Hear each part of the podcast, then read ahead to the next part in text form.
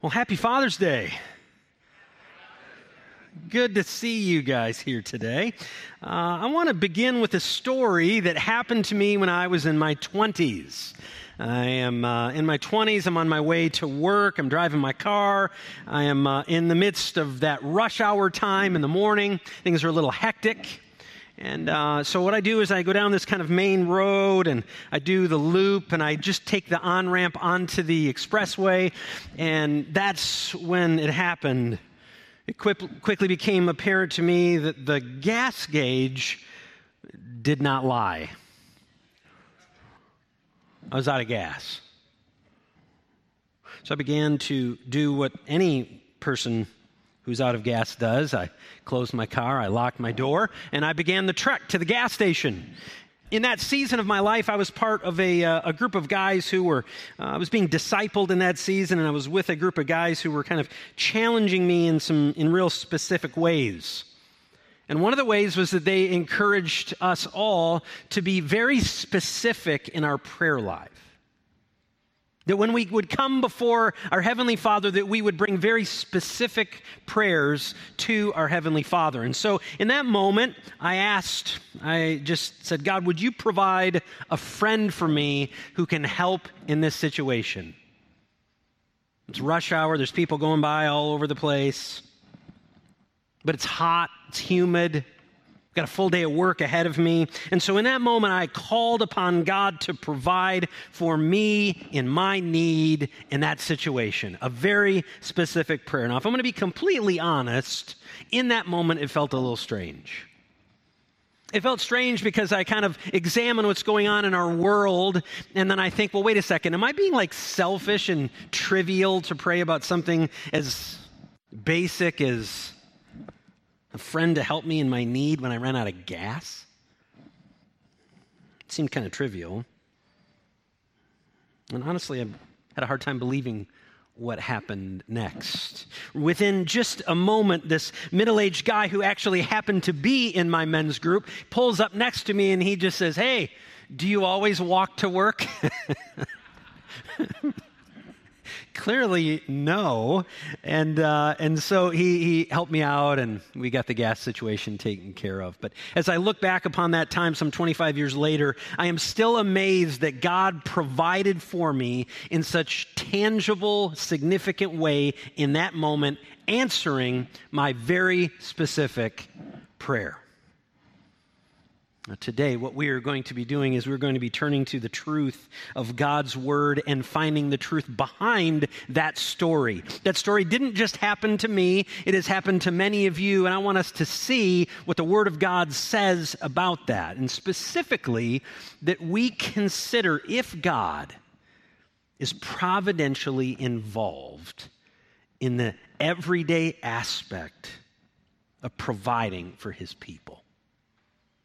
That's the question. That's what we need to look at today and to consider. Now, that is a million dollar question, and so we're going to turn to God's word for an answer. But first, I'd invite you to pray with me. Let's pray together. Gracious God, our heavenly Father, we cry out to you today because we are a needy people. We are a people who have very specific needs and big needs. And so we come to you and we cry out to you, our Father. And we can do that because of Jesus, your Son. Because through the work that Jesus did on the cross and our belief in Christ, we have access to you. We can come to you with prayers that are huge and prayers that are very, very small and yet very specific. And you hear them and you answer them. They may not be in the ways that we would choose, and yet you remain faithful. And so, God, we thank you for that faithfulness. But God, I know in the life of our church, we've had many people who, within the last 24, 48, 72 hours, last week or so, have gone through some really, really difficult things. And so, God, for those my friends, my brothers and sisters, we pray, God, that you would minister to us in significant ways through your word today. Because, God, your word is truth has everything we need to guide and lead us on the journey. So give us eyes to see this truth, we ask. Give us ears to hear this truth. And then help us in our unbelief to believe the truth of your word today. And we ask this in Jesus' mighty name. Amen. Well, church, we are in a series called Family Why Bother. You can see that behind me. And what we are doing is we are considering some sort of unique family dynamics that you see represented in the first families in the scriptures. Now, we're examining the story as uh, we work through the book. We began early in the book, and today we eventually get to Genesis chapter 24. And we're going to see how God works providentially in the lives of his people. And I want to just mention that because as we read this story, it is my hope that you will not just think, hey, that's a nice story. That happened a long, long time ago. But what I would encourage you to do is listen to the truth that's found in the story and see if it's not true for God's people today. For you today. So let's begin our journey. We're to, I'm going to invite you to turn to Genesis chapter 24. You're going to find that on page 17 in our ESV Bible. And uh, if you'd like to, don't have a Bible, we do have those for you in, in the corners of our uh, worship center here or down the hall. Please take one as our gift to you. And um, now, as you're turning there, chapter 24 of uh, Genesis, I want to sort of take you back and remind you of what we looked at last week. You'll remember that we uh, turned to Genesis chapter 12, and the story centered on two people, Abram and Sarai. Now, fast forward five chapters. Genesis chapter 17, their names get changed to the f- more familiar names that we are used to Abraham and Sarah. Now, fast forward to our text today. You get to Genesis chapter 24, and as you reach our text today, Abraham is now old. He's an old man. His health is failing, and his bride, Sarah, has passed away. So, with that as our backdrop, let's look at our text and read together Genesis 24. We'll pick it up at verse 2. It says, And Abraham said to his servant, the oldest of his household, who had charge of all that he had. He says, Put your hand under my thigh, that I may make you swear by the Lord, the God of heaven and the God of earth, that you will not take a wife for my son from the daughters of the Canaanites, among whom I dwell. But that you will go to my country and to my kindred and take a wife for my son Isaac. And the servant said to him, Perhaps the woman may not be willing to follow me to this land. Must I take your son back to the land from which you came? Abraham said to him, See to it that you do not take my son back there. We're going to pause. You see, God has made a promise to Abraham. It's a promise of a blessing, it's a promise of land. And what we see in these verses, verses 2 through 6, is that this very old man is remembering the promise. He's remembering the promise. And as he remembers, what we hear is a father's desire to lead his family in such a way that that promise gets fulfilled that the promise of God is, in fact, fulfilled. And the truth is, Abraham is like every dad that I know. He desires that his son marry the right girl. She may be beautiful, she may be of strong character. She may be of the deepest faith. She may be all of those things and more. And yet, what matters most to Christ following fathers, what we want for our sons, is for them to marry a young lady who helps them fulfill the call of God on their life and to do it together. And that's exactly what we see from Abraham. That is what we see Abraham going through in this moment in those early verses of our text. He knows and understands that God has a unique plan for his family and for his offspring. And so it is absolutely critical that he find the right girl to help him fulfill those promises. So, Abraham meets with his servant and he encourages him. He says, I want you to go and I want you to find the right lady for my son Isaac. She's got to be from the homeland. Now, the question is why is this important? I mean, as we read this text, why is that so important? Because Abraham knew that God's plan was to bless the entire world through his family. What does that mean? He's going to bless the entire world through this woman. Remember what he said in Genesis chapter 12. Now the Lord said to Abram, Go from your country and your kindred. This is why he is not in his country. Go from your country and your kindred and your father's house to the land that I will show you. I'm going to be faithful. I'm going to show you where you are to go. And I will make of you a great nation. And I will bless you and I will make your name great so that you will be a blessing. This is what God is covenanting with Abram.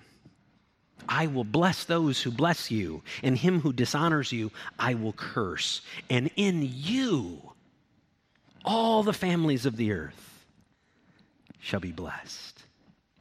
In you. So Abraham gives his servant very specific details. She must be a woman from our homeland. Isaac must not leave to go get her. Both of those things matter to Abram because they modeled trust in God's promises. That's what we see right here. This is the first of three actions that you and I are called to practice when we believe that God is providentially at work in our lives, when we trust the promises of God. That means you, that means me, when believers trust in the promises of God. Let's look at verse 7 to see exactly what I mean. It says, The Lord, the God of heaven, who took me from my father's house and from land of my kindred, he's acknowledging who that is, and who spoke to me and swore to me, To your offspring I will give this land. He will send an angel before you, and you shall take a wife for my son from there. This is a powerful passage because of what's gone on earlier in the book of Genesis. The first words that we hear from Abram is from chapter 15, and he says, God, you have given me no offspring. In that kind of statement, there is doubt. In that kind of statement, there is somewhat of a lack of faith. And yet, right here in chapter 24, the final words of Abram or of Abraham recorded in Scripture, we see a profound growth from that point to this point. He's become a man who trusts and believes in the promises of God. What you don't see in that first part, you do see in this text. He believes in the promises of God you know, promises. Let's just get real with each other for a moment. That's one of those words that can be tough for a lot of people here this morning. Promises. Maybe you've been let down by a father or a grandfather or a male figure in your life who you thought was one who would keep his promise and in this moment did not. Let me just stand before you today and say, I am sorry. I am sorry that that is your experience. I am sorry for the pain that you've had to endure because of broken promises. Sadly, our world is a land filled with broken promises. I'm just going to highlight two groups here for a second. There are politicians and there are preachers.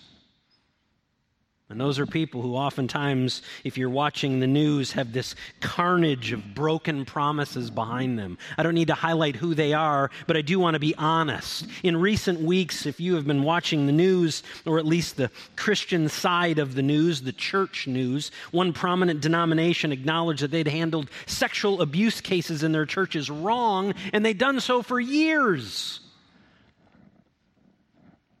That should not be. That's a broken promise by pastoral leadership. And that is a tangible sign for you and me today when we consider a broken promise. It happens in our world, in politics, and it happens in the church. And inside the church, it should not be. But what are we to do with it? I mean, I'm guessing that at every level, at some point in our lives, we have experienced someone who told us one thing and did another, who broke a promise to us. What are we to do in the midst of our brokenness? There is one place and one place alone that you and I can run. We can run to Jesus, who is the Christ, who is the one who does not break his promise. Jesus. When we come to Him with our pain, when we come to Him with our frustration, even when we come to Him with the anger that is built up in our hearts, when we bring it to Him, He is the one who keeps His promises. For all who repent of sin and believe in the gospel, Listen to what it says in John's gospel. To all who did receive him, who believed in his name, he gave the right to become children of God because of what Jesus did on the cross. Fulfilling what he told his disciples he would do. Now, to be clear, that isn't necessarily a promise. They didn't fully understand what was going on. When he's in the Last Supper and he's explaining to them what is about to happen, they don't understand. And yet, what we see at the end of the story is that he fulfilled what he said he was going to do.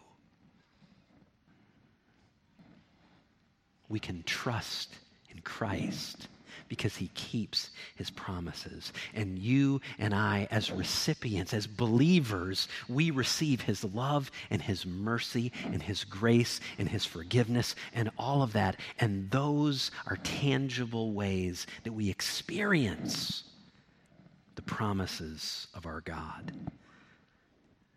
Do you trust in the one who keeps his promise?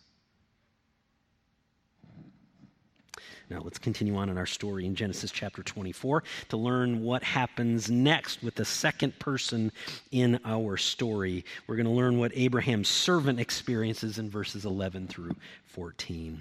It says, And he made the camels kneel down outside the city by the well of water at the time of evening. And the time, that was the time when women go out to draw water. And the servant said, O Lord, God of my master Abraham, please grant me success today and show steadfast love to my master Abraham. Behold, I am standing by the spring of water, and the daughters of the men of the city are coming out to draw water. Let the young woman to whom I shall, I shall say, Please let down your jar that I may drink. And then who shall say, Drink? And I will water your camels. Let her be the one whom you have appointed for your servant Isaac. By this I shall know that you have shown steadfast love to my master. So there's camels, there's kneeling, there's a spring, there's a well, there's all kinds of stuff going on. What is actually going on here? I want to point your attention to the very specific prayer that the servant asks in this moment. Church, what we just read is exactly what it seems. We see a servant who is trusting in God in this moment. We hear a servant crying out to him for him to answer a very specific prayer. And then we listen in on a servant who is seeking to experience the faithfulness of God in his provision. That's what we see going on here. And you see, the servant responded to what Abraham had given him as a directive earlier in our text by using the resources he had the camel, and by relying upon God and his provision. Church, this is the section, second action that we practice when we believe that God is, in fact, providentially at work in our lives when we seek the provision of God. When you and I come to Him and we seek His provision.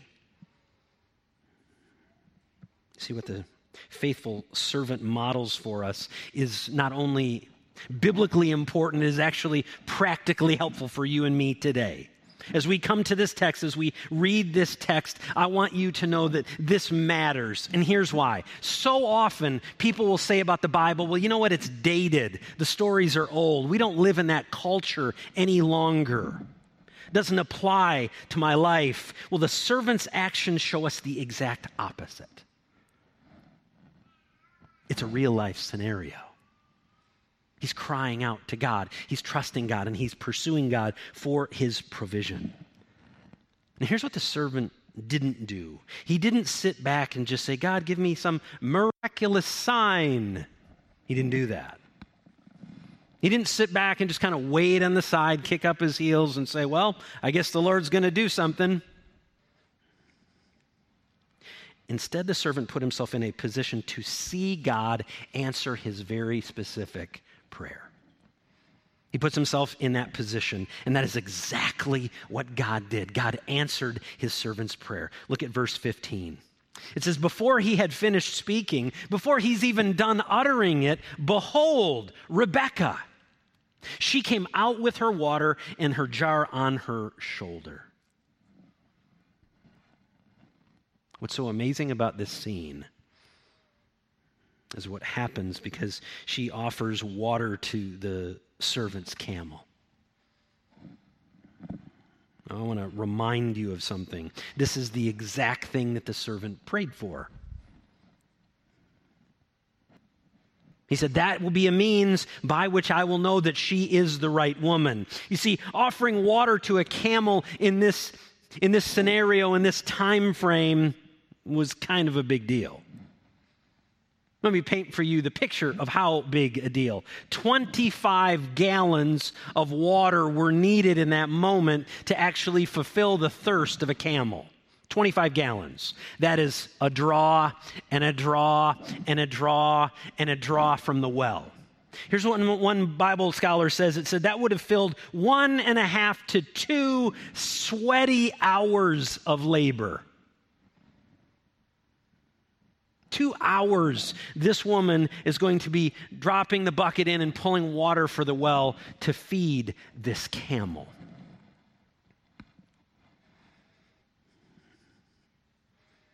Church, there's no special biblical insight that I can offer you from this text other than the reality of a God who has provided for a faithful servant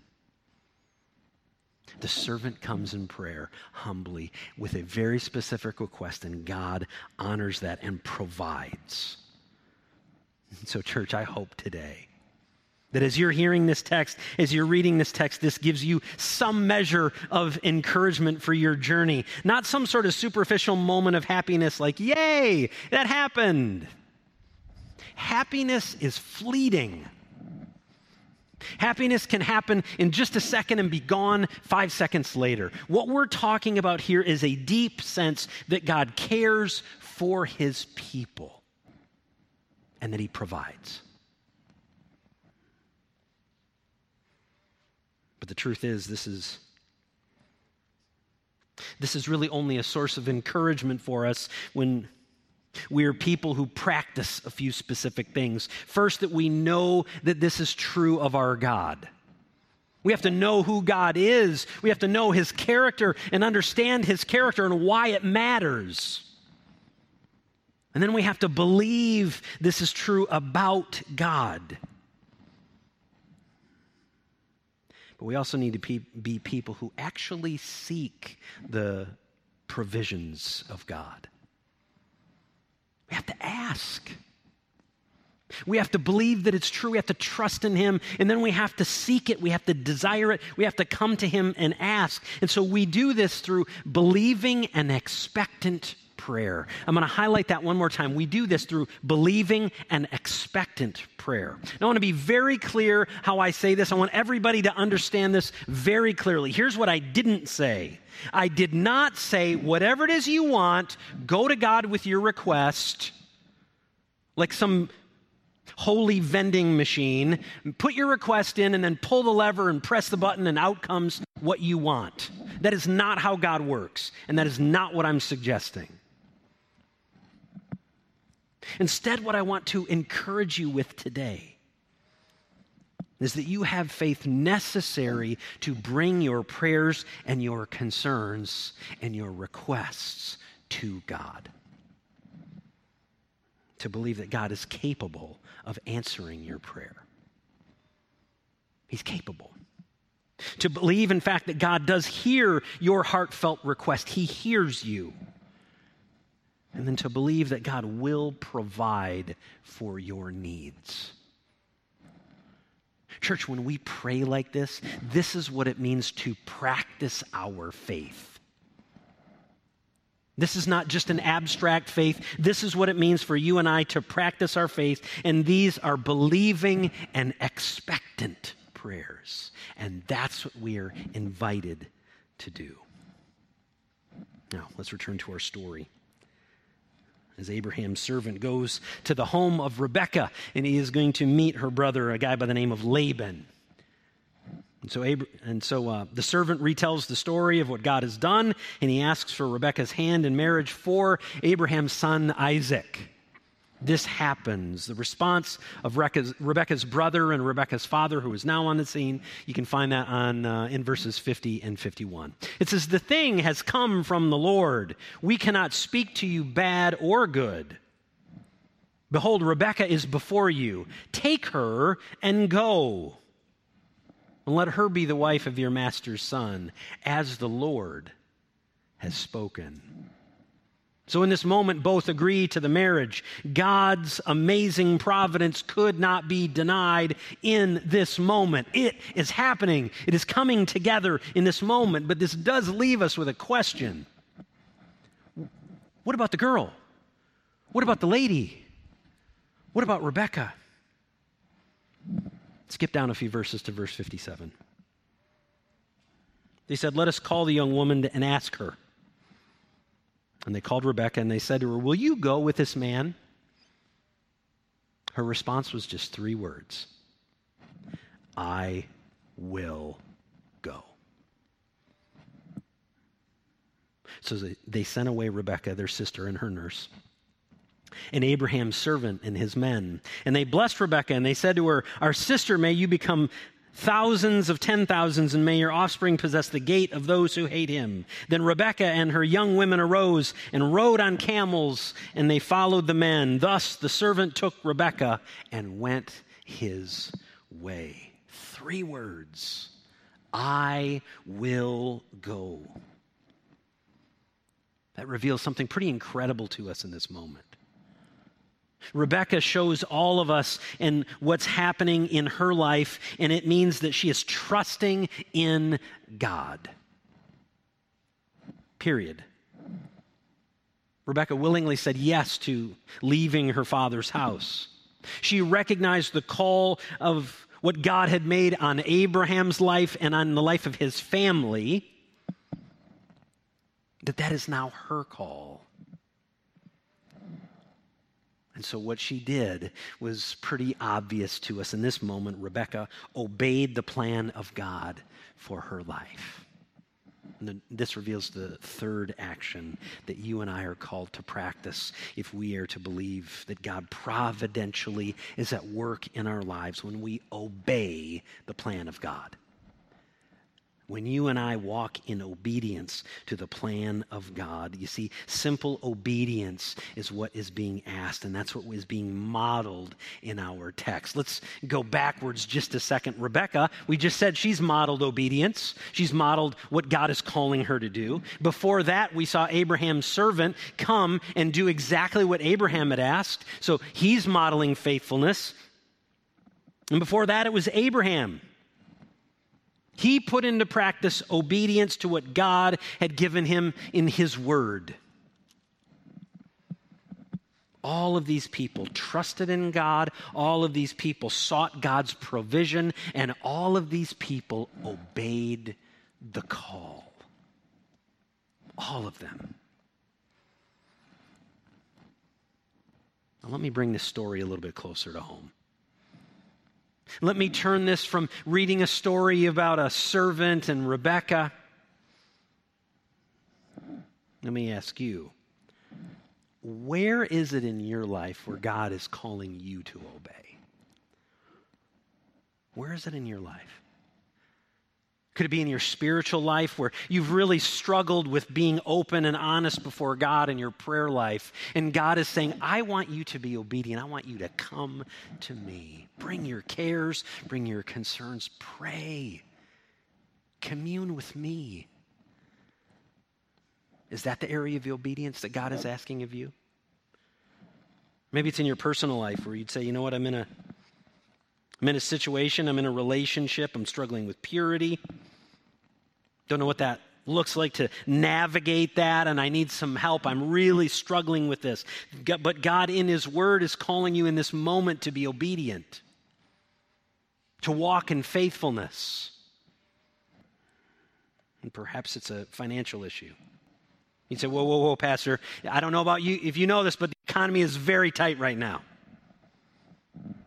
Things are a lot harder now than they were a year, two years ago, and you're asking me to be obedient.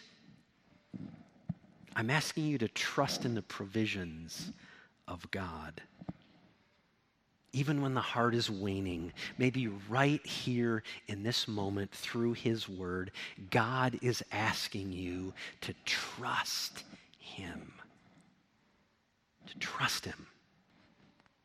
We've seen it in the life of Abraham. We've seen it in the life of his servant. We've seen it in the life of Rebecca. And what they have shown us is that God providentially works in our everyday lives. The question that each of us must wrestle with today and in the week ahead will we live like it?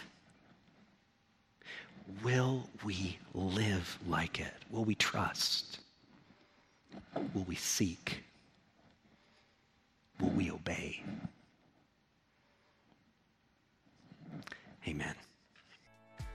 Thank you for joining us as we study God's Word together. We would love to hear how God is moving in your heart and get you connected into the Woodside Bible Church family. Head to woodsidebible.org/connect to introduce yourself to us today.